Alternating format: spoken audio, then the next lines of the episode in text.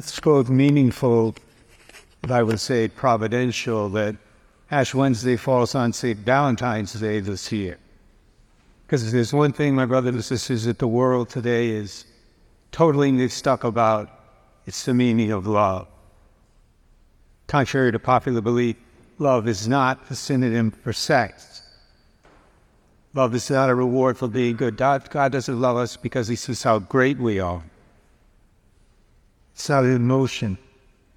Although when we do love someone, we sometimes do experience good feelings, good emotions.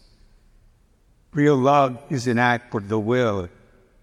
Real love is a decision. It's a decision to desire to seek the good for another person. Parents, for example, are said to love their children when they seek what is truly good for them.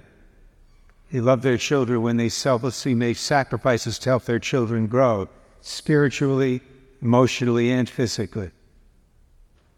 Real love, therefore, is not selfish. Real love is selfless. We truly love another person. We put that person before ourselves, put their needs before our own. Good parents do that to their children.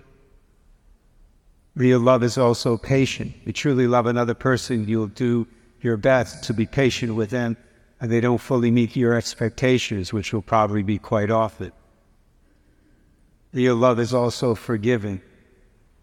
We truly love another person, be willing to forgive them, pardon them when they disappoint us or offend us in some way, which they certainly will do, at least from time to time, because they're not perfect as we are not perfect. And finally, real love is self sacrificial.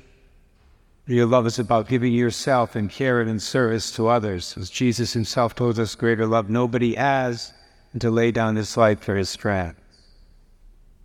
St. Valentine was a man who exhibited this kind of love in his life.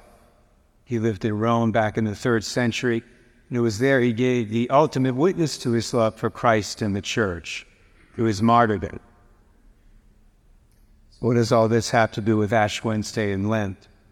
This is precisely what Lent is about, at least what it's supposed to be about. It's supposed to be about God.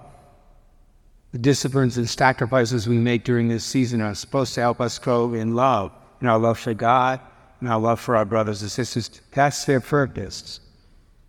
Their purpose is not to make us ornery and miserable because we're giving up things that we enjoy. This, by the way, is why getting to confession during the season of Lent is so important. Confession either strengthens our bond of love with the Lord or reestablishes our bond of love We're in the state of mortal sin. Real love, as I said earlier, is forgiving. Pope Francis reminds us of this personally. God bless him. God, in his great love for us, wants to forgive us. Wants to forgive us more than we want to be forgiven. Wants to forgive us for every sin we've ever committed.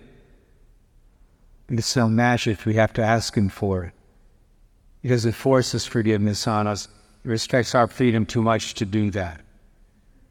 So today, on this Ash Wednesday morning, you should ask St. Valentine to pray for us.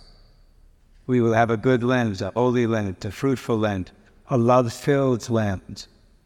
40 days of growing in our love for God and others that will make us better men, better women, better disciples of Jesus Christ when Lent is over and for the rest of our lives.